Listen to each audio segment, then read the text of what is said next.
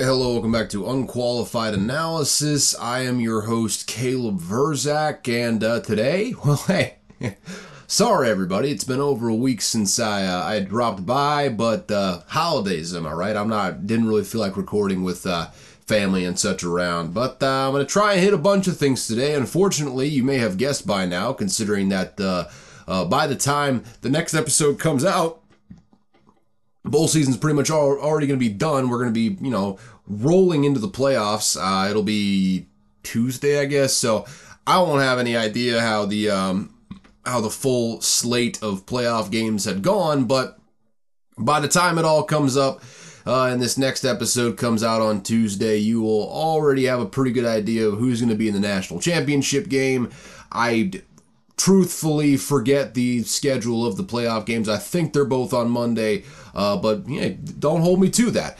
Um, that being said, you know, maybe maybe I push it push things back to a, a Wednesday Friday format or, or, some shit like that. We'll we'll see what happens. We'll, we'll have to see what happens. I'm playing a little loosey goosey with the uh, the timeline here on the old uh, episode release. Obviously, though, uh, gonna be uh, gonna be kind of jumping around today. I'm not really gonna do a whole um, look through of the slate from last week. I'll just be kind of uh, hitting some treetop stuff. I got some notes written down on the old phone here that'll probably get me to about an hour or so, and then kind of look at uh, what bowl season has been so far. Um, kind of just dropped off the face of the earth when it comes to college football. Unfortunately, it's it's hard to keep up when you're talking about um, all the guys that are opting out for uh, transfer portal, all the guys that are opting out for the NFL. It's just it's a whirlwind. It's a whirlwind to say the least. So we'll probably hit it hit that a little bit uh, towards the end, but try to keep this uh, fairly concise. So uh, yeah, we'll start with Week 16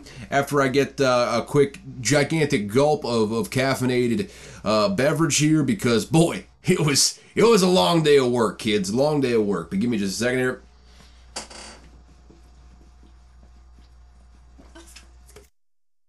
Oh, goodness, that's fantastic. That's fantastic. I feel it coursing through my veins as we speak. Yep. Had to clear out a little bit of gas there. But uh yeah, let's just kinda just kinda go through this here. Um Week 16, obviously, in the NFL, a lot of stuff happening. Uh, Amari Cooper is out tonight, and I already bet on the Browns, so the, the cold streak continues, folks. The cold streak continues. I've gone ice cold in the NBA bets, so yeah, we are we are hanging on by a thread right now. But you know what? You'll you'll know more than I do how that uh, Thursday night game goes as I'm recording this uh, a full hour and a half before uh, kickoff time here. But uh, yeah, go Cleveland. Go go Cleveland. That's all I got to say about that. Uh, anyways, on to Week 16 takeaways. Obviously. Got to start with the biggest game of the week, something that uh, maybe a Super Bowl matchup. We'll hit that uh, point in just a second here, but uh, actually, no. Hold on. G- g- give me a second. First and foremost, Dolphins and Cowboys. I figured I hit that right off the bat because that's the one that came first chronologically. I can't read though, apparently. So uh, here we go. Uh, Dolphins, Cowboys. They're both just solid teams. Dolphins' run game is what the re what the real. Uh, goodness gracious, what really puts them uh, in the mix though? I brain fried right now. Sorry about that. But yeah, you guys know what I'm saying.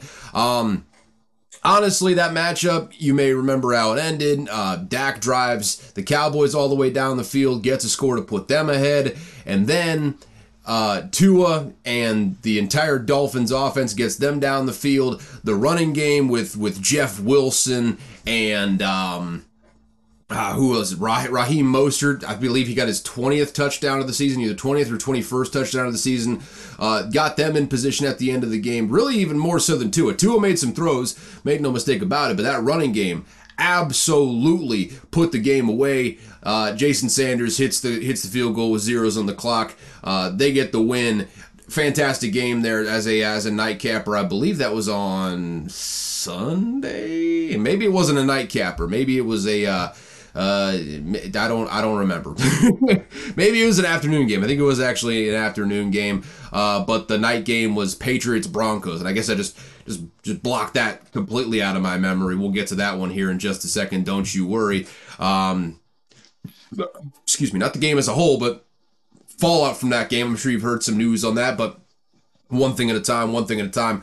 I mean, these Dolphins they proved a lot to me just by beating the Cowboys. Uh, but the way they did it, especially on that last drive, I think the main question that I think a lot of people had after last season, maybe not a lot of people, but certainly me, was um, the run game looked nice when he used it but he, Mike McDaniel simply got away from it too much. You know, first year uh, coordinator, sort of play caller woes. These things will happen. Sometimes you just lose yourself in the game, and next thing you know, you've thrown like 20 straight passes or 18 passes to two runs. These things happen from time to time. No, no worries. All you have to do is continue to improve on that. Mike McDaniel did improve on that, and there were times where uh, you go up against the Bills, didn't quite work out so well. The uh, the the greatest show on turf 2.0 uh, didn't quite go so well when they played the Bills early on in the season. Then you play the the Chiefs, and it didn't quite go so well either. Didn't get a win there.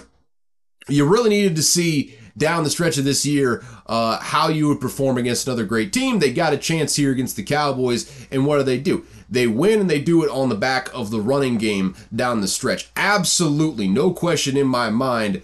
Uh, if they get stopped three straight times, they get one yard or less. The Cowboys can get the ball back with, I mean, at least like 40 seconds left, I think, just based on uh, the math there at the end.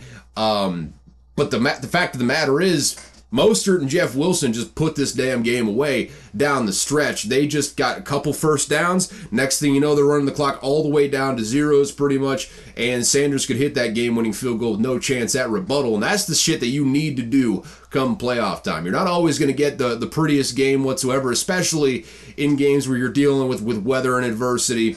And obviously, they're, they're going to probably host at least one playoff game, assuming that they beat the Bills uh, in this final matchup against them. But at the end of the day, you're going to have to go on the road. You're probably going to be going into a hostile environment with cold weather. And when it comes playoff time, when push comes to shove, and it's a close game down the stretch, you need a, a bucket, so to speak, uh, at the end of the game. Handing it off to the guys in the backfield is probably a surefire way to do it if you can make it happen. And it feels like the Dolphins can make it happen. I, that's that's something that makes me uh, feel really good about this team very much in the mix in the AFC. I think they're they're certainly legit, and I think they kind of proved that uh, against the Cowboys. Uh, Cowboys, I mean, they are solid, I suppose. I still don't really feel any different about them. I would say they're a fantastic home team, and they're going to have to, you know, make up some ground, but they need to win this division when it's all said and done. Um, if they get that home field, at least for the first probably round or two, That'll give them a pretty good chance to go into the NFC Championship. Um, but if, if, they go away from Cowboys Stadium, they go away from Jerry, Jerry World, got zero faith in them whatsoever. And once again, this is fair or not. I've felt this way pretty much throughout the course of the season, no matter how good the Cows have, Cowboys have been. Talk to me in January when you're doing it in a playoff setting. And uh, if you continue to do it, if you get to an, uh, an, NFC championship, hell, if you get to the divisional round, you have a, a good showing uh, you'll you'll be you know vindicated in my book, but you got to show me in January. That's the main thing there. Uh, what else we got? Uh, Ravens officially announced their arrival as the clear head and shoulders favorite coming out of the AFC. Uh, I'm not going to overreact to the Brock Purdy thing, but we'll, one thing at a time. The Ravens here, man. I mean, they went on the road across three different time zones, uh, and they put a beat down on what I would still consider the best team in the NFL. Got four interceptions off of, off of Brock Purdy. Kyle Hamilton is a freak, an absolute freak of nature. Uh, the the dumbass nerds were dissuaded by his combine times, 40 time, yada yada yada. Fact of the matter is, he's a six-four safety that moves like a gazelle and is all over the damn place. The dude flies around. He can come up and hit you. He can drop back in coverage like he did in this one. Really, I would say the one really bad throw that led to an interception for Brock Purdy was the one where Kyle Hamilton just dropped back, uh, took it out of the, the receiver's hands pretty much uh, down there, well, like cut in front of the receiver. You know what I'm trying to say, uh, down in the red zone to, to kind of start off the game. Other than that, which we'll get to in just a second, it was a lot of tips, uh, incredible plays. Otherwise, he actually had another interception that just showed you how much of an absolute freak uh, Kyle Hamilton is. But I mean, that defense led by Mike Macdonald, I mean, players up and down the, the roster. I mean, on the on the front seven, you got guys like Justin Madubuike, uh, Roquan Smith, Patrick Queen. I mean, guys up and down the roster pretty much. Marlon Humphrey in the secondary, obviously Kyle Hamilton. And when you got a guy that's as cerebral at calling a defense as Mike Macdonald is, I mean, it's going to give you the best chance possible against a juggernaut of an offense uh, like you see with the San Francisco 49ers. And then on the other side of the ball, I mean, what more is there to say about Lamar Jackson? Probably the MVP frontrunner right now, which cool. It it, it changes every week. If Lamar has a bad game and Brock Purdy has another good game this week, which he's going up against a really bad Washington defense, so that's very much possible. Uh, Brock Purdy could be the, the odds on favorite once again. This is just a, a, bipolar award. No real need to react to it week by week. It just kind of is what it is. But for now, with that performance that he had against the best team in the NFL on Monday night on a national stage there on Christmas, uh, Lamar Jackson is definitely the, the front runner for league MVP. I mean, the best receiving corps that Lamar Jackson has ever had, even without Mark Andrews in there. Isaiah Likely is has stepped up in a big way since Mark Andrews has went out. Um, Zay Flowers is better than even I think any anyone really thought coming in. He's the legitimate number one receiver in this offense, and he's a, a lightning rod when he is out there. Odell Beckham Jr., maybe not quite the Odell Beckham of old, but still a big play waiting to happen. Rashod Bateman, former first round pick, he's doing all right in his own right. This Ravens team has solidified in my mind at the very least that I mean, maybe coming into this past week, there wasn't a clear favorite in the AFC, but seeing what they did to the 49ers, it's it's clear in my mind now. It feels like they're going to be the number one seed. Feels like they're going to end up running away with that that NFC North, you know, unless the Browns have anything to say about it. But we'll see about that uh, down the stretch. It feels like they're going to have home field advantage, and they're just clearly the best team in the entire conference, Kansas City included, which we'll we'll talk about them in just a bit as well. I can't I can't stop talking about the Ravens though uh, before mentioning Todd Monken. There is a clear difference, and it wasn't quite so clear to start the season. Still, kind of you know getting used to each other, kind of feeling each other out as far as Todd Monken, Lamar Jackson, all the all the talent in this room.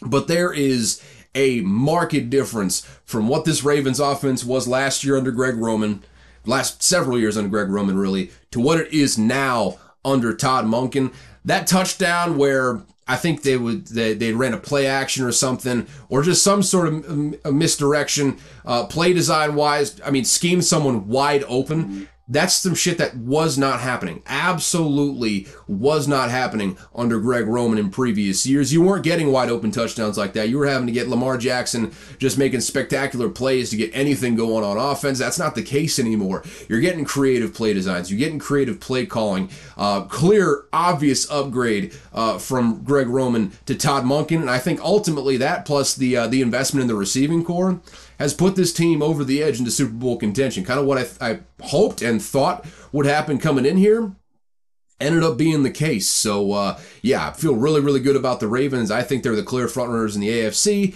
As for the 49ers, well, let's start with Brock Purdy, shall we? Four interceptions, talked about it already. His day was cut short because he got a stinger towards the end, and they were already down by two touchdowns with like four or five minutes left in the game. I think he wanted to come back in, but Kyle Shanahan rightly was like, okay, let's look at the big picture. We're going to still be 11 and 4 at the end of this thing. Uh, no need to put the season in jeopardy by putting Brock Purdy back out there. We all saw what happened when he wasn't out there. Sam Darnold is, is a good backup at all. I think that's probably what he's going to be uh, throughout the course of the rest of his career. Um, but he's he's not Brock Purdy. We need to protect the franchise right now, and you know live to fight another day. Understand that. As far as those four interceptions, though, and I made brief mention to it before, but the first one, terrible throw. I mean, just a bad read. Kyle Hamilton jumps in front of it. He earned that one. That was just a bad throw, flat out. The other three, though, it was uh, tips at the line of scrimmage, which led to um, which led to to interceptions. I mean, tips in the secondary that led to interceptions. Just incredible plays by guys like Kyle Hamilton as well. A lot of fluky stuff happening there that you're not going to get every time out there. And really, you take away one, two of those interceptions, this could be a totally different game uh, than what it ended up being. I don't think the Ravens score 30 um, if if they don't get those those four interceptions. Quite frankly, uh, so yeah, I'm not really I'm not really overreacting to this. Uh, from either a team standpoint or a Brock Purdy standpoint. Maybe it hurts his his MVP candidacy, but like I just said, if he comes out throws like four or five touchdowns against a really bad Washington defense, uh, well, meanwhile Lamar Jackson has a down week, he'll be right back in the driver's seat of this thing. That's just how bipolar uh, this award happens to be. Um, just totally narrative driven, totally just like, oh, whoa, look at that pretty thing that just happened, uh, sort of, um, sort of award. So not really overreacting to any of that. And, and as a team, you're given a lot of short fields, a lot of turnovers. Again, I think a lot of this comes back to Brock Purdy throwing the four interceptions. It's going to be hard to win when you throw four interceptions. Just ask uh, good old Nick Mullens over there with the Minnesota Vikings. Whew, we'll get to that here in a bit as well.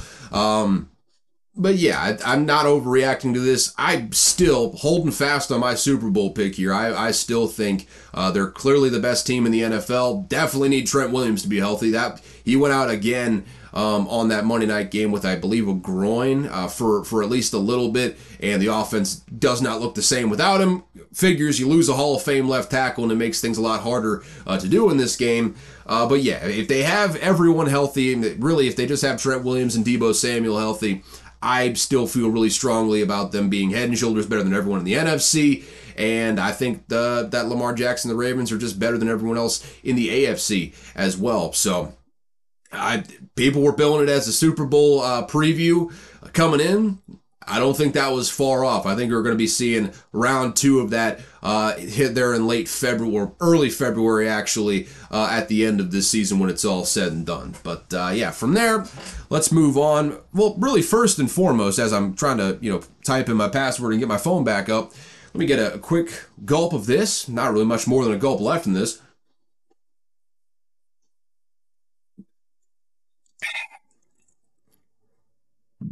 Let's empty out the last little bit.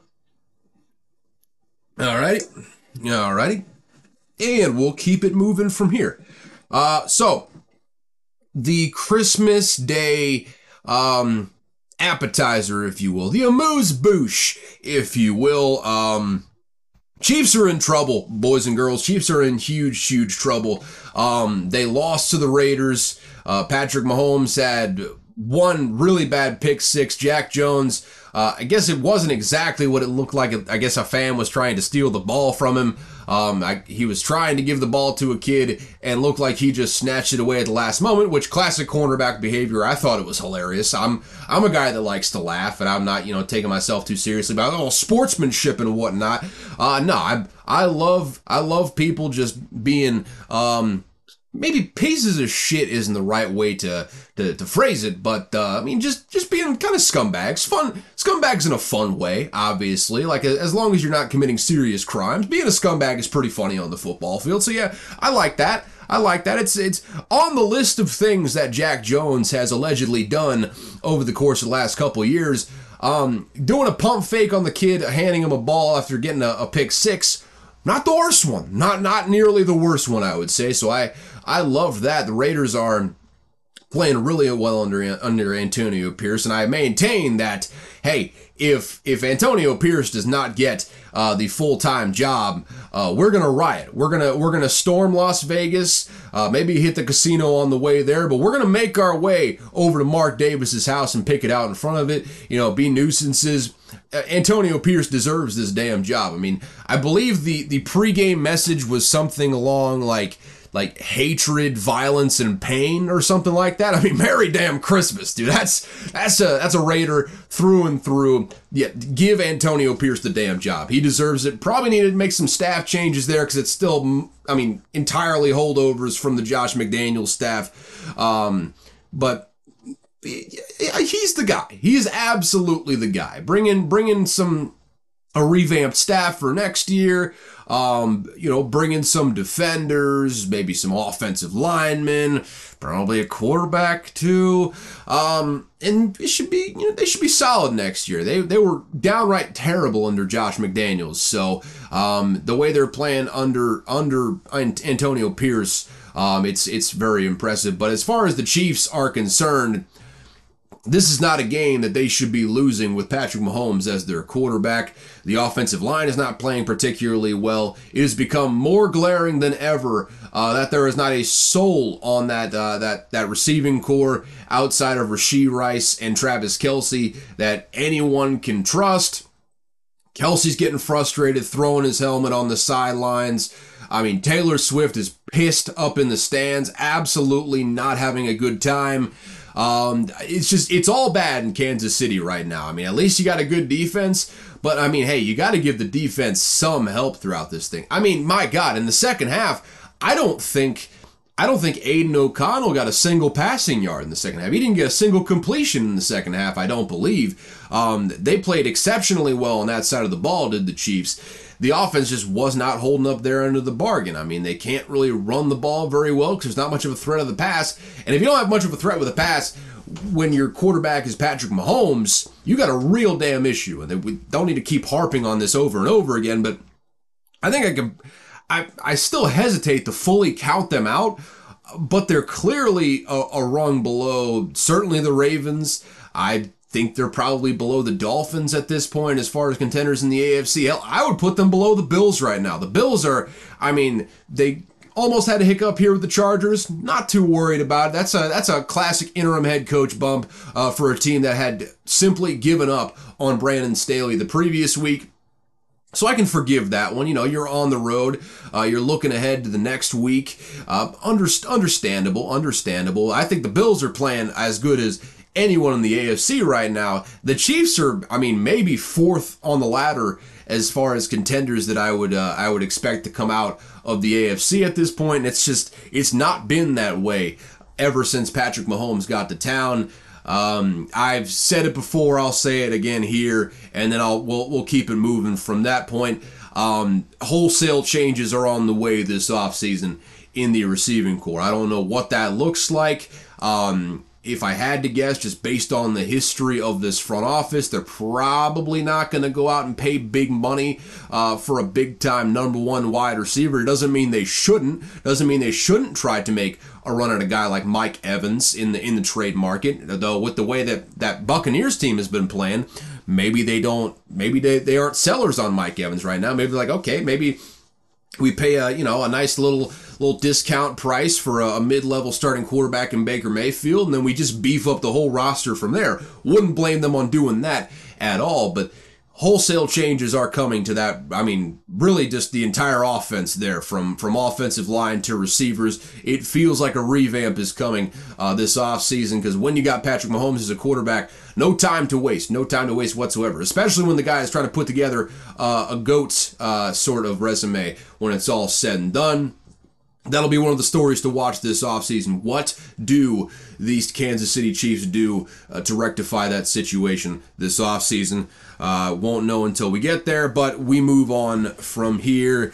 Um, Browns might be the team that throws the whole AFC for a loop, though. That that's the one one of those teams that I didn't um, I didn't really put out there initially. I mean, the Browns are playing some great football right now. Jay Flacco is just slinging the pill, just absolutely throwing bombs downfield. I mean, Amari Cooper, I think he had a huge, he had a gigantic game in this one. I need to find the actual stat line here. I am, I am entirely sure I scrolled past it uh, at this point. Not sure how I can't find it. Ah, oh, yes, there it is. And yeah, Amari Cooper, he did get injured in this one, had a heel injury that ultimately is keeping him out tonight as I'm recording this on Thursday night. But my goodness, 11 receptions, 265 uh, receiving yards, two touchdowns. And Jay Flacco had 368, three tutties, and two INTs. I mean, the guy is just uh, no holds bar, just throwing the ball down the field with reckless abandon. He is looking like vintage Joe Flacco, just throwing fuck it balls down the field. That beautiful spiral with his cannon of an arm uh, that he's got out there. These Browns, man, they're 10 and 5. They're definitely, I mean, not, I don't want to say definitely, nothing is definite at this point, but they should be going to the playoffs. They've got the best defense in the entire NFL. Um, and if Joey Flacco can get hot, which he has been able to do in the past, you may remember that he had a just blazing hot Super Bowl run when he was with the Ravens that ultimately got him a hundred million dollar contract and people asking whether he was elite. He has been able to get hot before. He's kind of hot right now. He's turning the ball over like a son of a bitch, but my God, he is tossing the ball down the field. I think he's got over 1,300 yards in four games. Dude is slinging the pill. He's playing better than what Deshaun Watson did. If he can get hot in the playoffs and this Browns defense is allowed to show out uh, the way that they can, I mean, the Browns could fuck up everyone's day. They could be pissing in wholesale Cheerios uh, come the, the postseason time uh, with how this is shaping out right now, man. I mean, tell me one team in the AFC outside of the Ravens, which interdivisional opponent, you got familiarity there. You could very easily see the Browns uh, coming in and upsetting the Ravens just based on that factor alone. Tell me one team in the AFC that you would say definitely will beat the Browns in the postseason. I don't think there is one. I don't. I don't. I certainly don't think the Chiefs are going to be one. Like I just said, I don't think the Ravens are going to be one of those teams. I don't think the Dolphins are going to be one of those teams. Hell, I don't think that the Bills are going to be one of those teams. And I think the Bills are playing outside of the Ravens, probably the second best in the AFC right now as far as like quality of play at the moment. I mean, they're they're on fire at the moment. So, but the Browns, man, again, this is all like at the end of the season I think I said this in relation to the Bills last week or two weeks ago, whatever it was. Time is a flat circle at this point. You know how it is. Um, I I just got a feeling, man. This uh, this Browns team, if, if you just get hot at the end of the season, uh, good things happen. It, it happened to the Giants back in the day. It could happen to the Browns here in this one. Will be an improbable run, but is it so improbable that I would be surprised if the Browns just start reeling off wins here? No, it is not. And I feel I feel really good about this team right now. Now, with that said, could they also lose in the first round? Certainly, certainly. But if Joey Flacco gets hot with that defense, man, this could be uh, this could be a magical run over there. Oh, excuse me, with the Cleveland Browns. And piggybacking off of that, um, Kevin Stefanski, clear coach of the year. I think we can all kind of agree on that. I think there's a little bit of a little bit of Shane Steichen buzz, um, all that sort of stuff. But uh, Kevin Stefanski uh, not having his his franchise quarterback, the franchise quarterback not playing well, by the way, not having the best running back in the league for pretty much the entire season in Nick Chubb, and still getting ten wins out of it. Um, clear, very clear cut coach of the year. And a, a hat tip to Jim Schwartz, who was everything that we thought and hoped he would be coming in. I mean, he just he coordinates with his hair on fire. He has instilled an aggressiveness in this Browns defense that we had not seen in previous years. And that, I think, plus the addition of Za'Darius Smith, is the big difference in previous years where they were underperforming and this year where they're truly living up to uh, that billing with all of that personnel, that all that talent that they have on that defensive side of the ball. Uh, yeah, really just a huge tip of the cap to that coaching staff there uh, for the Cleveland Browns. In my lifetime, this is the this is the very best staff that the Browns have ever had, and that, maybe that's not saying much, but I'm I am endlessly impressed with what they've been able to do in Cleveland with all of the adversity that has hit them uh, throughout the course of the season. Would love to see him going on a little run. If if for no other reason than I, I grew up in and around Baltimore and I remember that run with Joe Flacco and how uh, how magical it was. So with that said, we'll see. We'll we'll, we'll just wait and see uh, on that one.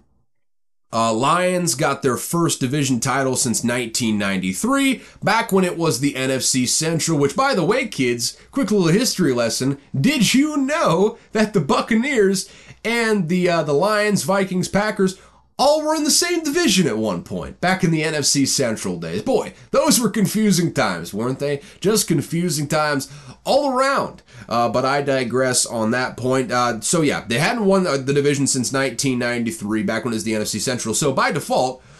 This is their very first time winning the NFC North, which is just, it boggles my mind. The, the, fact that they have not won a division title in 30 years, my God, the things that, that Detroit has, has been through, just unreal. But yeah, hat tip more so than anyone else, I would say, to, uh, to Dan Campbell and the job that he has done there for the last three years. It was bad in year one. They kicked it into gear down the stretch of that season. It was bad to start last season. Then they kicked it into the stretch uh, at the end of that year pissed straight in the Packers Cheerios at the end of the year, which I think really kind of juiced them, jump started them into this season. Then you, you see what they've done this year. The defense hasn't been spectacular, uh, but 11 and 4, they're division champs. They're going to be hosting a playoff game uh, with a starved fan base that has not been this excited in years upon years on upon years.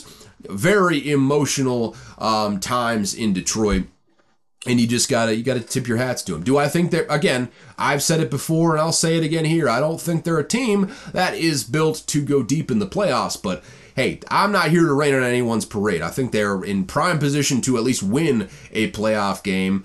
Um, well, they could also be facing Matt Stafford in the first round, which would be uh, quite awkward, quite awkward. Also, would put the, the final feather in the cap as far as um, heartbreaking ways to lose if their old quarterback Matt Stafford comes into the building and beats them in the first round of the playoffs, which I am a Vikings fan. I, you know, I wouldn't say that wouldn't be fucking hilarious. I mean, it, it would. It absolutely would be hilarious, and kind of rooting for it a little bit. But, but if they do win, I'm not going to be too offended either because the Vikings ain't going to really win shit either way. Uh, yeah, speaking of which, w- one more congratulations to the Lions fans. Slaps, clap it up. Slaps, snaps, clap it up.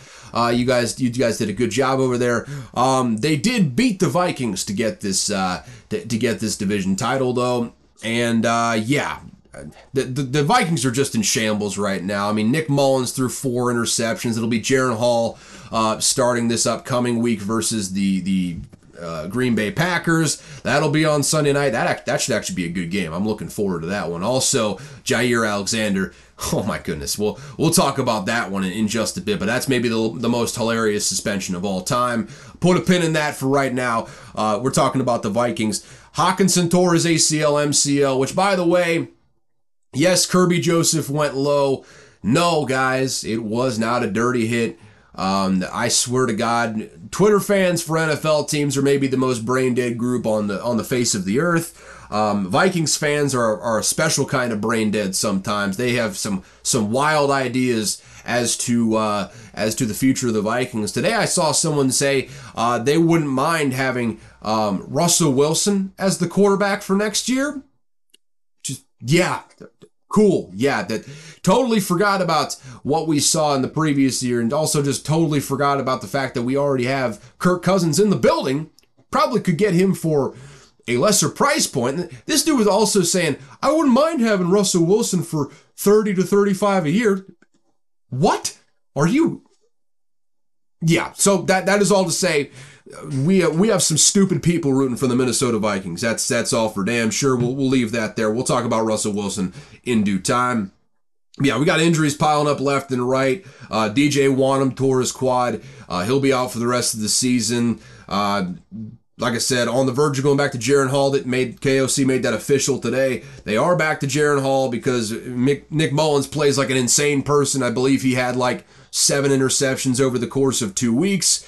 Just an absolute mad lad playing with his damn hair on fire and not in a good way.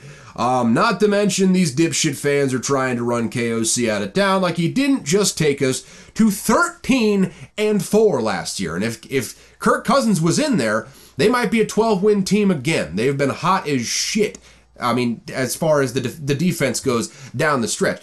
Honestly, if Kirk Cousins were in there, this is a better team than what we had last year. No, make no mistake about it. The defense is much better than it was last year, and with Kirk Cousins in there, uh, the offense was would probably be just as good, if not even better, with the emergence of Jordan Addison out there. So I, I, I don't have any time for the people saying to fire KOC. Thank God none of those dipshits work in the front office of the Vikings. So yeah, that that's good. Um, also, he made a slam dunk hire at defensive coordinator after making a dud hire in Ed Donatell. I mean, Brian Flores is an absolute stud at defensive coordinator.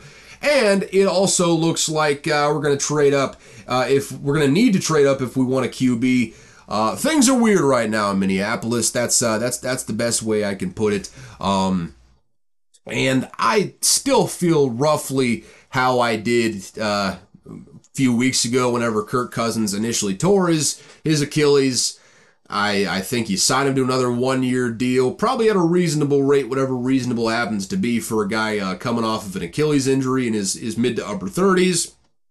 I feel like you know, that's probably the best situation for, for both sides there. Uh, Kirk Cousins gets a, another one year prove it deal to, uh, you know, show people that he can still sling the pill down the field. I have no reason to suspect that he won't be able to, other than the Achilles tear, but never a guarantee when a guy's coming back from something like that. So get another prove it deal. Uh, trade up in the draft, draft the quarterbacks is probably what we're going to need to do. I don't love it, but, you know, the Cardinals are sitting there at number three, and I don't think they're going to trade Kyler Murray. That is prime time position uh, for someone to draft a quarterback.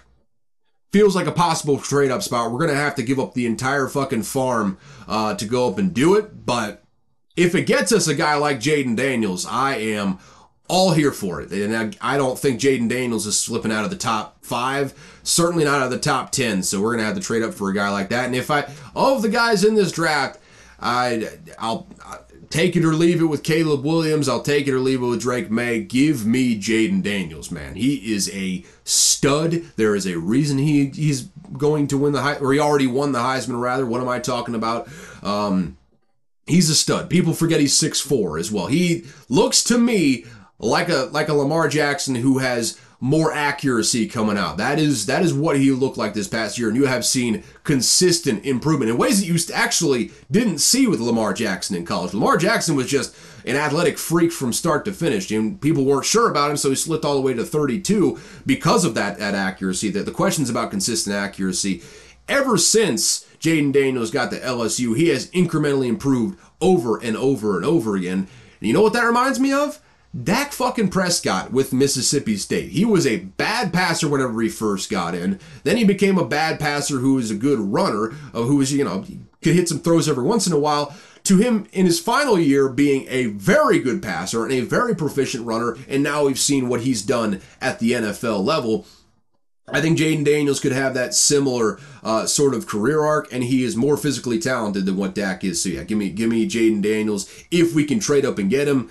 There's going to be a lot of takers there for, for that number three picker, wherever uh, the Cardinals end up picking. But that's the one. That that's the one that's going to be in the top five that I don't think is going to be in the market for a new quarterback. Um, so that that's probably the one that's going to be open for business. That's probably the spot where the Vikings may want to trade into uh, when it's all said and done. But yeah, it's weird times in Minneapolis, and I, I think they could still technically make the playoffs. They're seven and eight. Uh, at that point, hopefully, we'll be starting Jaren Hall. Uh, who's to say at this point? I mean, four starting quarterbacks this year. It's been an absolute mess from start to finish. Got injuries up and down the roster. We are literally limping into the finish at this point. So, cool. Would would love to have uh, a playoff game. Would love to go to the playoffs. If not, I mean, my eyes are all all towards the future here, and um, it's it's going to be interesting. I think Got a couple huge contracts possibly coming up this year uh, with Danielle Hunter and Justin Jefferson this offseason, in addition to whatever you do with Kirk Cousins. So, uh, big decision time uh, for Kwesi Adofo-Mensah. Got a lot more cap space this year, which should help, but a uh, lot of lot of decisions on the horizon for the Vikings. So, uh, with that said, let's move on from here. Uh, commies, they benched Sam Howell for Jacoby Brissett, and the Giants uh, bench Tommy DeVito for Tyrod Taylor. Both of those guys, Brissett and Taylor, will be starting in week 17. So, one more grazie prego for the road. Good old Italian hands for DeVito. We may never see him again in an NFL game. Certain, I don't want to say certainly, but probably not for the Giants. Um, yeah, it was a good run while it lasted. We may never see Sean Stellato again on the face of this earth. Uh, who knows where the hell Sean Stellato is going to go? I know for a fact though he's going to be dressing sharp. Uh, but yeah, that was that was fun while it lasted. Um, Jacoby Brissett probably better than Sam Howell. And uh, there you go. Now you have an answer uh, as to the QB situation. I think you pretty definitively landed on that. Um, yeah, probably don't have the answer for future at QB uh, in the in the building right now. It seems like they're going for a full sweep on the house cleaning from starting quarterback uh, to head coach to GM uh, when it's all said and done this offseason. The, the, the commies are just a terrible football team. And the Giants aren't a very good football team either, but at least they have a good head coach in Brian Daboll, uh, which, which, helps the situation uh, when you're looking to rebuild going forward. But not even really Daniel Jones has played that well this year uh, on that team. So they, they got some some real situations going on over there. But uh, yeah, once again, good night, my sweet Italian stallion Prince Tommy DeVito. It was it was fun while it lasted, and uh, you know, shouts out to all the people that got um, Tommy DeVito merchandise on Christmas and opened those presents as Tommy DeVito was being benched at halftime. Uh, my my thoughts and prayers are with you, but mostly just uh, my my my my uncontrolled laughter because that's pretty fucking funny. Um, here we go. Let's get to Russell Wilson. It's Jarrett Stidham time in Denver. Looks like Wilson's time with the Broncos is coming to an end. Jarrett Stidham will get the start through the end of the season. Um, this is financial related. It's not like Russell Wilson was playing terribly. I think they're definitely kind of um, calling an offense around Russell Wilson's limitations, let's just say. Um, and it, I think it's a lot of credit to uh, to Sean Payton for the the 26 and 9 touchdown to interception ratio this year. But the fact of the matter was that kind of felt like this was maybe not going to happen Maybe maybe they weren't going to bench him. I thought they would still probably part with him this offseason. It's a massive dead cap hit though. Get dead cap hit. Uh, either they're going to be taking like an unprecedented like 85 89 million dollar dead cap hit next year or if it's a June 1 uh, they're spacing that 80 some million dollar cap hit over the course of 2 years. Either way, they're going to be taking a massive dead cap hit if they cut Russell Wilson. However, uh, they will be saving money if he doesn't get injured because he has 37 million on his contract. It becomes guaranteed this offseason if he cannot pass a physical, meaning it is injury guaranteed. Uh, so um, there's rumblings, unconfirmed rumblings. I think that's that's worth pointing, pointing out here, but rumblings from insiders who would know this sort of thing um, that the the organization approached Russell Wilson earlier in the season about restructuring his contract to to waive the the guarantees left in his contract so they could get out of it. Um, obviously, Russell Wilson was saying, uh, "Go to hell." I don't owe you shit. You signed me to this contract. Uh, live with the consequences. And then later on in the year, they were like, okay, with that being said, might as well save money where we can and save that $37 million. Sit Russell Wilson.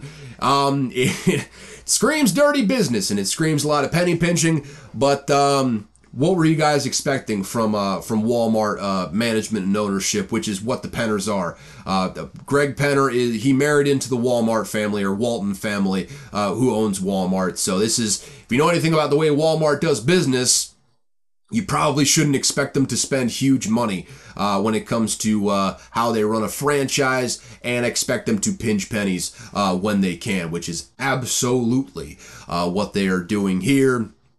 So, yeah, it's going to be Jarrett Stidham on the way out here uh, for Denver. And then going forward, I don't know what the hell the Denver Broncos are planning to do next year. I think they might just be, I mean, without saying it outwardly, what they do with that cap hit is going to be telling. I think if they if they designate uh, Russell Wilson as a post June first cut, um, I think that tells me they're probably still trying to to win a lot of games next year. I also wouldn't be shocked though if they just said, "Look, um, we're going to need some good draft position to get some really good players in the building. Uh, let's just take a ginormous cap hit this upcoming year. Uh, eat the whole 80 some million. We're not going to have zero uh, flexibility in free agency. It's going to hurt a whole lot. We're probably not going to be very good next year. We're not going to be able to sign a really high quality quarterback, but we're going to have really good draft position the next year so we can just reload. No one's going to outwardly say that, but the Texans just did it for years on years uh, down there in, in, in Houston. And then ultimately uh, ended up hiring DeMeco Ryans and, and drafting uh, Will Anderson and CJ Stroud, and you see what they're doing now this year. So it's not like it doesn't work out. It is unethical, to say the least, especially in a football setting where guys are just ripping their bodies apart uh, 17 times a year. Um, it's not unprecedented, though, and it's something that I think they really are going to take a look at. And honestly, I would not be surprised if they just, you know, ate it for this upcoming year and just go full tank mode for a season before reloading and getting back to it. I think there's going to be a wholesale cleaning of the house uh, this upcoming year. I don't know what they're going to do with George Paton, man. I, he's the one that made this terrible trade, signed probably the worst contract uh, in NFL history uh, with Russell Wilson. I mean, top five worst trade and top five worst contract in NFL history that he executed and signed uh, with this Russell Wilson deal. So, yeah, he's, I mean, almost single handedly the reason uh, why the Broncos are in this situation. So, I hope he is on his major league smoozing shit right now because, boy, his seat has got to be hotter than just about anyone else in the building right now. I don't know what the hell uh, the future holds in store for George Paton, but it feels like wholesale house cleaning is coming. I think that maybe they trade Patrick Surtain. I think that's a guy that you'd like to build around. I mean, elite corners just don't grow on trees, man. And that's a that's a staple that you can build an entire defense around. If you can get an edge rusher as well, I mean, that's a that's a staple for uh, a top ten defense year after year. If you have those two guys uh, in the building, so I think you probably keep Patrick Surtain. You probably keep Courtland Sutton if you can. Um, outside of that, though. I mean, maybe the free agents they just signed this past off season, many of them are safe. Um, everything that's not nailed down, it's fire sale time, baby. I feel like they are about to hit a bit of a reset button. Um, I'm not sure Sean Payton is going to love it. I think he's one of those guys that hates losing more than just about anything else uh, on this earth. But I think he also wants to get his his guys and his personnel in there, and right now does not seem to be the case. Uh, and with all that said, feels like George Paton might not be the one to uh, be making those moves. Feels like there's going to be a new GM there in Denver in due time, if I had to guess. But uh, hey, that's going to be a messy situation for the offseason, to say the least. A messy situation. What are we doing on time right now? 45 minutes? We're making we're making good enough time. We're making good enough time, right? Uh, yeah. Chargers supply, surprisingly released team captain Sebastian Joseph Day uh, last week before their loss to the Bills. Narrow loss, by the way. I mean, the Niners claim Sebastian Joseph Day off of waivers pretty much immediately. Um, I don't think he played in that, that game against the uh, the Ravens. That's a good good defensive tackle though. I think Sebastian Joseph Day wasn't the problem. He was a team captain for the Chargers though which I mean they were a bad culture and you could see that from a mile away. So understandable why you think you need to set a tone, uh, send send out some of the old guard to send a message to the locker room, uh, get things to change a little bit. But for right now. I mean, yeah, I, I understand it, but that's he was not the problem, I don't think, and I don't think it's going to get better without him in the building. I think he makes that that that 49ers defensive line that much more formidable, and in, on a team that I mean, outside of Javon Hargrave, don't really have that elite defensive tackle uh, opposite of Javon Hargrave. I think having Sebastian Joseph Day in there, don't get me wrong, I don't think he's an elite defensive tackle. I think he's a very, very good defensive tackle. I mean, borderline Pro Bowl uh, sort of player there, uh, which that'll do nothing but help the 49ers defensive front. I think that's definitely going to help them uh, down the stretch and a huge pickup for them on the waiver wire. I can't believe that he made it all the way down to the 49ers on the waiver wire, quite frankly. So, Good pickup for them. Chargers, the Chargers is the Chargers. They're a, they're a big old mess over there. Uh, Mason Rudolph, he will get to start next week after he uh, and mostly George Pickens, I would say, almost entirely George Pickens, uh, torched the Bengals this last week. Uh, only way it could have been better is if he'd have done it on Sunday, if it were Christmas Eve, and then we could say then one foggy Christmas Eve, uh, you know, Santa came to say, uh, Rudolph, with your nose so bright, could you guide the Steelers' offense tonight? And then, you know, he throws for whatever it was, just below 300. I mean, literally, I, need to I need to look up the uh, the statistics statistics here. Um, he didn't he didn't throw over 300. I don't think George Pickens had four receptions for 195 yards. Um, that was, I mean, only like a hunt, like less than a hundred yards to the rest of the receiving corps uh, did Mason Rudolph throw. And I mean, he ended up with like 10.7 yards per attempt, two touchdowns. Again, both of them to George Pickens, by the way. Uh, one of them being an 86 yard touchdown. Uh, so I mean, hey, he he played better than Mitch Trubisky. I'll say that for damn sure. And then you had the, I mean, Najee Harris playing well, uh, but just just the offense in, in general playing well. The defense picking off Jake Browning three times. I mean, just a good, solid performance from the Pittsburgh Steelers. And now, once again, they are one win away from the uh, from 18th, I believe, straight uh, non-losing season. They got to win I mean, two tough road games to end off the season. One at Seattle and then one at the Ravens to end this thing off. But I mean, if they just win one of those games, once again, it is another winning season for Mike Tomlin, and uh, he's going to have uh, that opportunity to go out there and hire another offensive coordinator, which we'll see how it works this time around. But for right now, uh, Mason Rudolph is going to get to start uh, this next week versus the Seattle Seahawks. So cool. We'll, we'll see how that goes. Uh, seems like Kenny Pickett is right on the verge of coming back. So whether it's this week or next week, um, it seemed like Mike Tomlin was entirely non-committal as to who's going to be the starting quarterback. Feels like it's one of those things where they're going to start Mason Rudolph this week, and then uh, if Kenny Pickett is feeling good, he'll be back for that Ravens game to end off the season. I still think Kenny Pickett is uh, the very best quarterback option that you've got in the building right now. Um, still didn't get a whole lot of touchdowns throughout his time starting, but didn't turn the ball over for about a, a million weeks straight, pretty much. So um, I think he still gives you the best chance to win when it's all uh, said and done over there. George Pickens, though, that four receptions, 195 yards, two touchdowns. Um, he he basically said the whole blocking out the noise, which obviously you were listening, but that's neither here nor there. Gonna need that on, on, a more consistent basis, though, George, and also maybe block on a more consistent basis. That would help uh, as well. You you can't just you can't just do the receiving stuff uh, without doing some blocking. Otherwise, the offense is going to be inconsistent. But neither here nor there. Um, good for him for silencing the haters, I suppose. Though you know you're not gonna you're not gonna silence me for too long. All right, I'm a quiet guy, but you know it's sometimes when there's a microphone in front of you, you do have to talk. So uh, that's where we're at right now. Uh, the Jags uh, might not be that good. Just might not be that good at all. Uh, uh, Trevor Lawrence had one of those hits where I mean they got a they got a good shot of him barely even looking like a human uh, at the end of this thing. I don't know why the hell people keep popping up uh, on my computer. I guess guess Steam is open. Whatever. Uh, I digress on that front.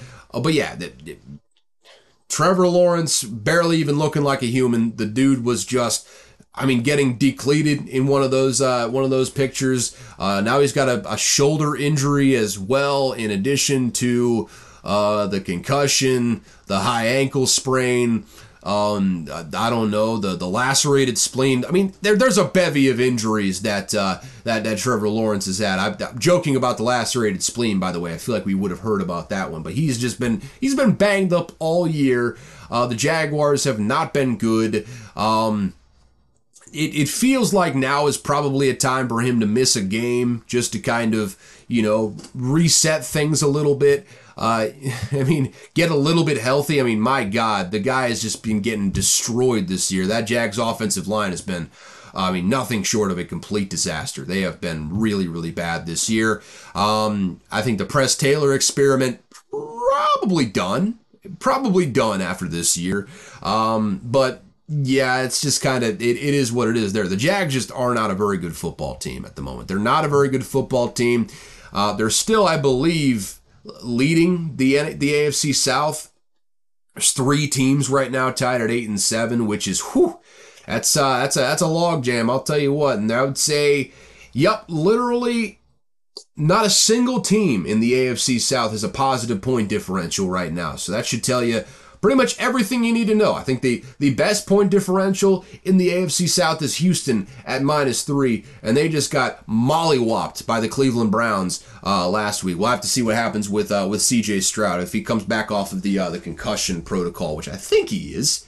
I think so. I haven't really heard much about that, but I think so. I'm fairly certain he's going to be coming back uh, off the concussion protocol uh, this upcoming week. But yeah, I mean as far as schedules go down the stretch, the Jaguars do have kind of a, a couple cupcakes here. Well, maybe not cupcakes, but Panthers should win that one. Panthers have been playing better here of recent, but uh, still a team that you should beat. They're two and thirteen for a reason. And then you're at the Titans, which boy, it's going to be a Mike Vrabel special. I, I have a I have a, a big feeling that Mike Vrabel is going to win that one and just take a massive beer fueled piss uh, in the uh, in the Jaguars Cheerios when it's all said and done. But uh, yeah, Jags just aren't that good. Uh, they should be a lot better. I think losing Christian Kirk has hurt them in a myriad ways. They they have not been they have not been good at all since Christian Kirk went out uh, against the Bengals. I believe it was. Um, believe that that was a Thursday night game. Uh, Christian Kirk is just the straw that stirs the drink on that offense. For like for whatever reason, he just he shreds man coverage. Uh, he gets open all the time, and without him there, just doesn't feel like the offense works at all. Also helps uh, when your quarterback is you know not hobbled and you know walking on a bionic leg. That that certainly helps things out uh, at the end of the day. But Christian Kirk just makes everything easier for everyone, and not having him in there has been a serious blow uh, to this uh, to this Jaguars offense. So, yeah, I don't know. I just don't think they're that good. Don't think they're that good. And in an in an AFC that's pretty much, I mean, anyone's game. I don't think it's I don't think it's anyone in the AFC South's game right now. Quite frankly, I think there's a couple up and coming teams. Uh, no team that really jumps off the page right now as far as. Uh, teams that are any good, quite frankly. Uh, teams that are any good. All right, so we got anything else? Ah, yeah, it's college football playoff is here. Uh, they coming up on Monday. Uh, Monday is the is the uh, semifinal game. I gotta look back. Gotta look back at that real quick. Uh, what do, what do we got? Yeah, yeah, they're both on Monday. Yeah, both on Monday. We got a loaded slate of bowls on Monday, actually, but uh, uh, both the college football playoff semifinals are here. The early game, we got Alabama, Michigan, and in the late game, it's Texas, Washington. I think I'm going to be recording that episode on Tuesday. That would make a lot of sense. I otherwise I'd be having to miss football uh, to record this uh, podcast, which wouldn't make much sense at all. So yeah, we're gonna be that uh, episode's coming out on Wednesday for that one. Wednesday. So yeah, it's gonna be awesome. Uh, let's just enjoy this last 14 playoff uh, before it gets ruined next season by that stupid 12 team model and their dumbass automatic qualifying. Don't get me started on that, man. I'm I'm pissed off at that one, but. I think this is going to be the best 14 playoff that we've had. Certainly the best matchups that we've had. There's no team that you could say like, oh, they got in because they had they were the most deserving, had the best resume. I, all these teams are both deserving and um, have just great football teams. I think they legitimately got the four best football teams in uh, this year, which has not been the same uh, in the past. But I mean, Alabama, Michigan, that's a banger of a matchup. Uh, Texas, Washington, I think that's going to be points, points, points. And uh, with that said, is it time for me to make some picks? I think it's time for me to make a few picks. Um, just we'll just get these out right now. First and foremost, to get the NFL pick out of the way, I got the Niners minus 13 and a half at the commies. It's actually moved, uh, I believe, a half a point in the favor uh, of the commies since I, I made this pick, just because Jacoby Brissett got announced as the starter. Niners going to beat the shit out of the commies, I think. So yeah, I'm, I'm pretty, feeling pretty good about that one. The other three, I got four picks this week because boy, your boy has been getting raked over the coals. Actually, we'll say five because I did I did bet on the Browns, so well, you know, I had the Browns minus seven and a half there uh, to this to this docket of picks. So there you go, two NFL picks, three college football picks, all coming on this Monday night uh, playoff matchup. I I love Bama at plus one and a half. I think you get them at plus two actually um, now.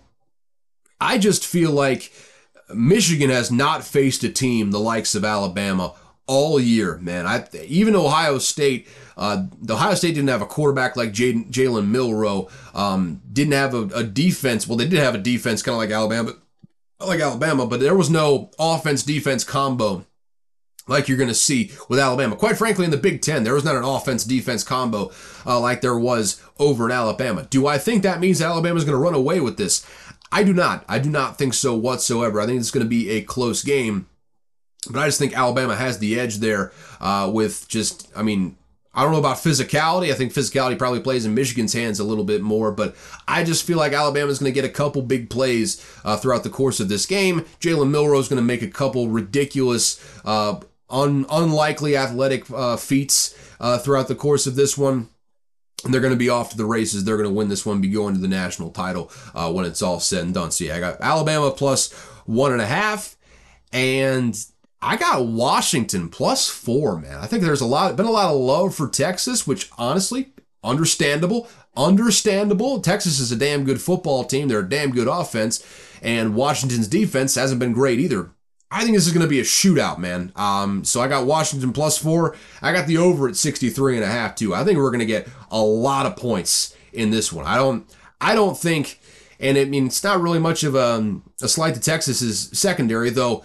I believe they're like a hundred some ranked passing defense. Um, not a very good passing defense uh, this year. Um, and Washington has three guys in Rome Odunze, uh, Jalen McMillan, and there's one guy. There's always one guy in this. Makai Polk, not Makai Polk, Ja'Lynn Polk. Sorry. Sorry about that. But those those three guys, Polk, McMillan, and Dunze, all three of those guys are probably going in the top three rounds in the draft. And I'm being generous with the top three rounds. They may all go in the top two. They have the best wide receiver corps in the entire country, do the Washington Huskies. I think they're going to score, maybe not at will, but they're going to score on this Texas defense. I think Texas is going to score on them. I think this is going to be a shootout, but ultimately, I love Washington to come out here and win this game in a thriller. Give me Washington in this one. Give me the over. Give me points, points, points. I love that nightcap. I love, love, love that nightcap uh, with the uh, with the Texas Washington game there. So yeah, Love all that. Love, love all that college football playoff action. It's going to be uh, probably the best one uh, that we've ever had. And like I said, I'm going to enjoy it because next year, I I hope the games are good, guys. I'll just put it that way. I hope the games are good. I don't feel like they will be, but that's it. That's put a pin on that discussion for now. Uh, let's just kind of you know do a little little roundup around bowl season, I guess. Outside of that, um, West Virginia, they are the Mayo Kings. They beat North Carolina 30 to 10 in the Duke's Mayo Bowl. Uh, you know, co- coach of the West Virginia uh, Mountaineers got a, a, a just fantastic Mayo bath after that one. College football is awesome, man. College football is just awesome. Uh, Virginia Tech blew out Tulane in the Military Bowl at 41 to 20. Bowl season is weird. There you have it. Um, outside of that, oh yeah, Miller Moss, uh, the guy that was just left over after everyone else left USC.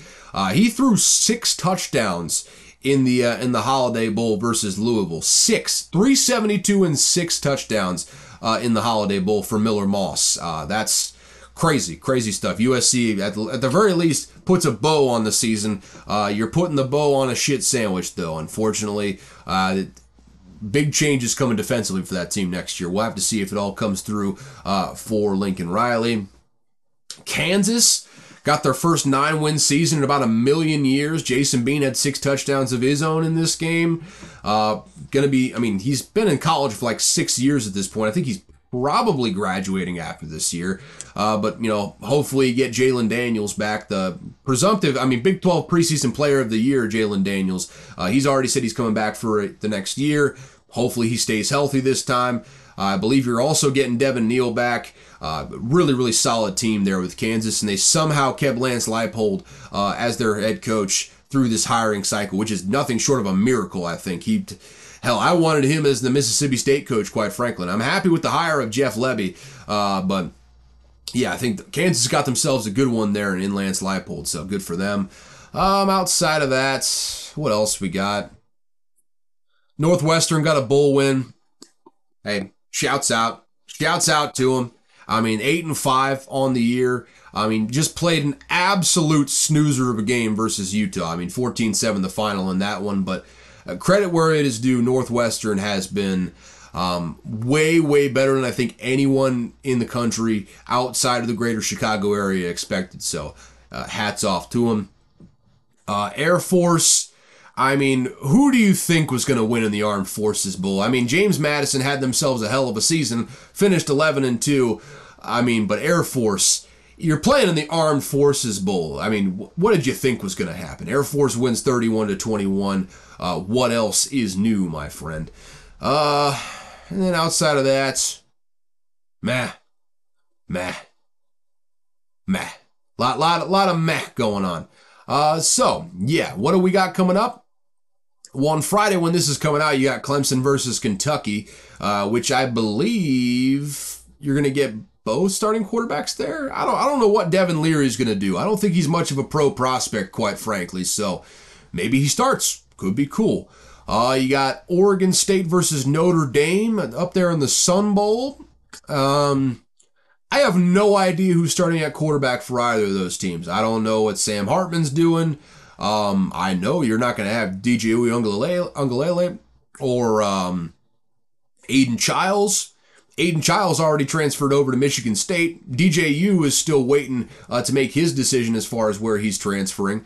Um, so who's to say on that one? Um, Notre Dame, I have no clue who the backup is there or what Sam Hartman is doing. So who, who's to say? That's the real question. Who's to damn say? Why the hell does it keep popping up that people are playing a game? They've been playing the same game over and over again. I don't know what the hell the hell is going on, but I digress. Um, Memphis fighting the, the fighting Marty Verzaks of Iowa State. Iowa State favored by 10 and a half in that one. I believe uh, Rocco Becht will be playing in that game. I think that's probably the biggest uh, uh, the biggest differentiator. Um, he's a, a, stud freshman, I believe, like freshman of the year uh, in the in the Big 12, and um, that guy that got suspended for the whole year, I don't think he's coming back. I think you got someone in Rocco Becht there at, at, the starting quarterback going forward for Matt Campbell and the boys. Hey, you can get a you can get a ticket to this one for twenty six dollars. That's that's a bargain right there for a college football game. If you're in the greater Memphis area, why not? Why not? Really, all these games that I'm talking about. I mean, the the the highest ticket price on Friday for one of these bowl games is uh, $53 for Missouri Ohio State, which is the final game, uh, the nightcapper. That one's in Arlington, Texas. That's the Cotton Bowl in Arlington, Texas, uh, at at Jerry World. I mean, if if you're in the Dallas Fort Worth area, I mean, $53, not a bad price to pay. I mean, Devin Brown's not terrible. I mean, he didn't start over Kyle McCord, but he's not terrible. Um, I think uh, I forget the I forget the Missouri quarterback's name already. I, I apologize. Brady Cook. Brady Cook. I think he's starting in the bowl game. I, am fairly certain. Um, I think think Cody Schrader is starting in the bowl game as well. So you're probably not going to. You're definitely not going to get a Marvin Harrison Jr.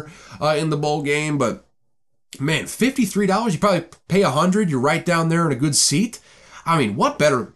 I mean, maybe if you have a life and friends, you're going out to the bars, but $100 for watching a top 10 matchup on on Friday night. Are you kidding me? I'd go to that in a heartbeat if I was in the area, man. That sounds fantastic. Uh, so yeah, I mean that's that's going to be a, a fun one, I suppose. Um, Ole Miss, Penn State. Penn State's still favored in this one, actually. Ole Miss is playing everybody. I mean, everybody is playing for Ole Miss right now. I'm talking Jackson Dart, Quinshon Judkins. I mean, I, Harris is playing in this game. Uh, their number one wide receiver for Ole Miss. Um, yeah, this this just feels like I I stay tuned. I it, it all kind of depends on what the, uh, the the next couple nights hold uh, for your boy here. I I think I might bet on Ole Miss, man. That just that line doesn't seem right. I feel like I mean, it, they also got opt outs on the defensive side of the ball. I don't know what Olu Fashanu is going to do for Penn State either. This just feels like one team with a loaded cupboard and one that's got a bare ass cupboard uh, in Penn State, and somehow the team with the bare ass cupboard is still favored. I don't understand. I feel like Ole Miss is going to end up winning that one, but uh, yeah, that's that's the that's the the Peach Bowl uh, over there in Georgia. Which, by the way, more expensive than the Cotton Bowl, but still seventy three dollars as your as your cheapest ticket there uh, for what should be a quality matchup. That is that's a bargain. My goodness, go get it while it's hot, folks. There are some very cheap bowl game tickets that you can get your hands on, uh, whether you're an invested person or you just like the the sport of college football. This is uh, this is a good time of year if you're looking for cheap tickets. That's for damn sure. Um, Auburn, Maryland in the Music City Bowl over there in Nashville, Tennessee. Um, that's that's a game. That that is certainly a game that is going to be happening in Nashville, Tennessee, at Nissan Stadium where the Titans play. And um, yeah, that's all I got to say about that. I don't know who's starting for either of those teams, quite frankly. I, I assume Taulia Tagovailoa is starting. Not much of a reason to sit out, but uh, I digress on that front. Uh, we'll, we'll see. We'll see. Uh, Georgia, Florida State. I believe even the backup quarterback for Florida State has entered the transfer portal. So that guy that started for uh, uh, for for Florida State in the the ACC championship game, you know the one, uh, the guy that couldn't put up 20 points on a average Louisville defense. Yeah, that's that's the one. Um, yeah, he will be starting in this one, and you have got Carson Beck who is coming back for another year. He will be starting in this game. Um, you've got a full complement of Georgia Bulldogs outside of the ones that enter the transfer portal. Uh, the line is minus 20 in favor of the Bulldogs. And uh, I'll just let you in a secret, boys. Um, I bet this game, and I bet uh, bet it at 19 and a half on Georgia. I don't think I'm going to add that to the picks. Actually, you know what? Mama didn't raise no bitch. So yeah, the the, the Cleveland Browns. I gotta put this in my notes before I forget. But yeah, Cleveland Browns minus seven and a half, um, and the uh the Georgia Bulldogs at minus 19 and a half. I I feel I feel like Georgia could win this one by 40, guys. I I, I have a I have a feeling that um Florida State's not going to score 10 points in this game. I, For all the belly aching about like, yeah, were were they deserving of going to the playoff? Yada yada yada. They won the ACC. They won a Power Five championship. Were undefeated. Sure, maybe you were the most deserving. I think Georgia feels like they were the most deserving too, and they have a full complement of players that are going to be pissed off. I mean, mad that they did not make it uh, to the college football playoff. I think Georgia's going to win by about a million points. I think they're going to just beat the life out of Florida State in this game. So, uh, yeah, that's going to be one to watch. Uh, I think we're going to be watching a live murder on national television in that one. I think Georgia's going to win, and they're going to win big. Um, and a little spoiler alert. Um, I think I've already called it uh, before this time, but uh, again here on December 28th of 2023, I am predicting for Georgia to win the national title in 2024. I think I think Carson Beck is going to be a Heisman finalist, and I think Georgia is going to win the national title in 2024. I think they've got all the bones there uh, to have a fantastic season next year. I mean, if they just won the, the SEC championship, they would be in the playoffs this year. So uh, that should tell you all you need to know uh, on that front. They are they're they're going to be mean and they are coming in with a fury of God behind them. They are I think they're going to beat the hell out of Florida State. I'll just leave it at that. Uh, got the Barstool Sports Arizona Bowl, uh, Toledo, Wyoming. Toledo 11 and 2 by the way. I mean the, the Rockets are humming right now. Absolutely humming uh, at this moment. And you can get a ticket for this if you're in if you're in Tucson Beautiful, beautiful times, beautiful place out there in Arizona. By the way, I love Arizona, man. I'll tell you what. I don't. I don't want to get off on too much of a tangent. Arizona is one of my favorite states uh, in the entire uh, United States of America, folks. They, it is a beautiful, beautiful state, and you can get the desert, you can get the mountains, you can get all sorts of basically anything you want. It is beautiful out there. If you like nature, uh, Arizona might just be your place to uh, to hang out there for a little bit. But I digress. Um, I don't know a damn thing about Toledo or Wyoming. It should be a fun game though, or not. Who's to say? Um, yeah, I don't know. Uh, Wisconsin LSU would be fun if Jayden Daniels was playing, but he's not. Um, so yeah, it's just you know, it, it, it's a game. Could be a good program builder for Wisconsin. Could be a nice, you know, it's this is really just a springboard in the next season, I would say, for uh, for both of these programs. So that's that's pretty much what we're looking at there in the ReliaQuest Bowl. Shout out uh, cowards for not letting Mississippi State defend their ReliaQuest Bowl championship, but understandable. You know, you can't let all five and seven teams in. I, I understand. I, I get it. Uh, but uh, you know, don't gotta like it. Don't gotta like it. And down there in Tampa, Florida, Raymond James Stadium, good spot. Good spot. Uh, you know, hopefully it's it's just a fraction of as as great as it was last season when Mississippi State uh, won against Illinois in that game in just a just a rock fight of a matchup. So maybe there'll be a little bit more scoring this time around. Um, Liberty playing against Oregon. Hey, this this could have been a playoff matchup. Boy, aren't you guys glad you went to 12 teams and got automatic qualifiers out of the group of five? Man, number 23 Liberty, they they definitely deserve uh, to be in a 12 team playoff, don't they? I hope Oregon just paints the walls with Liberty's blood in this one. I'm I'm I'm in a vindictive mood, quite frankly. Um, the only thing that gives me pause is Bo Nix will not be starting in this one in all likelihood. He's he's gone for the NFL draft. I don't think he's going to start in this one, and I don't know who the backup is for Oregon. Uh, but Liberty played the worst strength of schedule in all of FBS, not just Group of Five, not just Power Five, which they're not in. Uh, the entire FBS. Out of 133 teams, they were 133rd in strength of schedule. And um, yeah, I think Oregon has feasted on teams like this all year. Not going to have Bo Nix. Don't know about Bucky Irving either. Um, I I feel um, I feel pretty good that Oregon's going to win this one and win this one comfortably though. I didn't bet on this one, but minus 17 seems like a like a appropriate line. So I, I feel like they're going to win by at least that much. They're they're they're going to win pretty emphatically. I think. Um, Iowa versus Tennessee in the Citrus Bowl as well, coming up on our, our final bowl game to look at here coming up. Um, I think Iowa's got pretty much everyone playing, so that, that's that's good for them. Um, Joe Milton opted out of this bowl, which seems like kind of an understanding from both sides. I think Joe Milton probably would have played in this game if, if Nico Iamaleava wasn't just sitting there behind him. But I feel like and I don't think anyone's ever going to come out and say anything about this, but I feel like there was a conversation uh, between Joe Milton and the coaching staff, and they came to an understanding like, look, you don't want to get hurt going into the draft. Draft stock is already probably kind of depreciated from where it was at the start of this year. You don't want to make that even worse by getting injured, uh, a la Hendon Hooker uh, last year.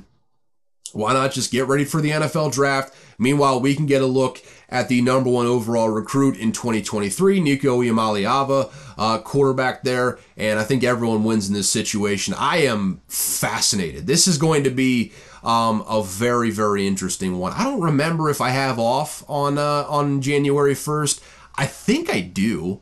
I want to say I do. So that might just be a day uh, completely filled with football. This is the one o'clock game though uh, on ABC, the, the the Citrus Bowl between Iowa and Tennessee. This is a good test for Nico right out of the gate. I don't know how well he's going to play in this game, um, but I am I am fascinated to see how he performs in this Josh Heupel offense. And obviously, it's not the, quite the Josh Heupel offense that we saw last year under Hendon Hooker. But I mean, Josh Heupel with the with the offensive bona fides he has, he's going to get that thing running again. And with Nico in there, a five star guy, a legit bona fide, I mean, number one recruit last last season or coming into this year. I am endlessly curious to see how he performs uh, against this vaunted Iowa defense. And uh, yeah, with that, looking forward to that. Should be good. Hammer the under at 35 and a half. I just, I, I want it. I want Iowa to end off this season strong with another under. That, that's that's all I want for Christmas, quite frankly. But uh, yeah, with that, um, been talking for probably what an hour and a half eh, hour, hour 15, hour 16. So yeah, with that, we'll, we'll cut it off there. Uh, thank you so much for tuning in to Unqualified Analysis. Um, do this a couple times a week. Uh, we don't need to look at week 17 for the NFL. Y'all can look up those games yourself. I feel good about those. I went over the picks. That's pretty much all you need to know.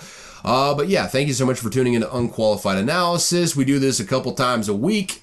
Um, the, the days are going to vary over these next couple weeks, but Tuesday and Thursday, usually what you can expect. Not going to be like that um, next week for sure. Uh, but yeah, stay tuned for that. Um, yeah, follow me on Twitter at Caleb Vrzak. If you can, you can sh- hit me up there. DMs are open, so go ahead, follow me, hit me up there if you want to talk about the show and whatnot. Um, if you want to hit up the email, it's unqualifiedanalysis at gmail.com. Both of those links will be down in the description. But yeah, go ahead, subscribe wherever you listen to this Apple, Spotify, YouTube, you name it. Uh, just go ahead, hit subscribe if you're listening to wherever you're listening to it. Um, and yeah, with that said, one thing I learned this week by total coincidence, the first and last soldiers who died in World War One are buried to each other, uh, buried ne- next to each other in the cemetery in Mons, Belgium. Just total coincidence. They were buried directly next to each other. Pretty cool, pretty poetic coincidence though. Um, yeah. With that, y'all have a good one. I will talk to y'all on Wednesday, I suppose. See ya.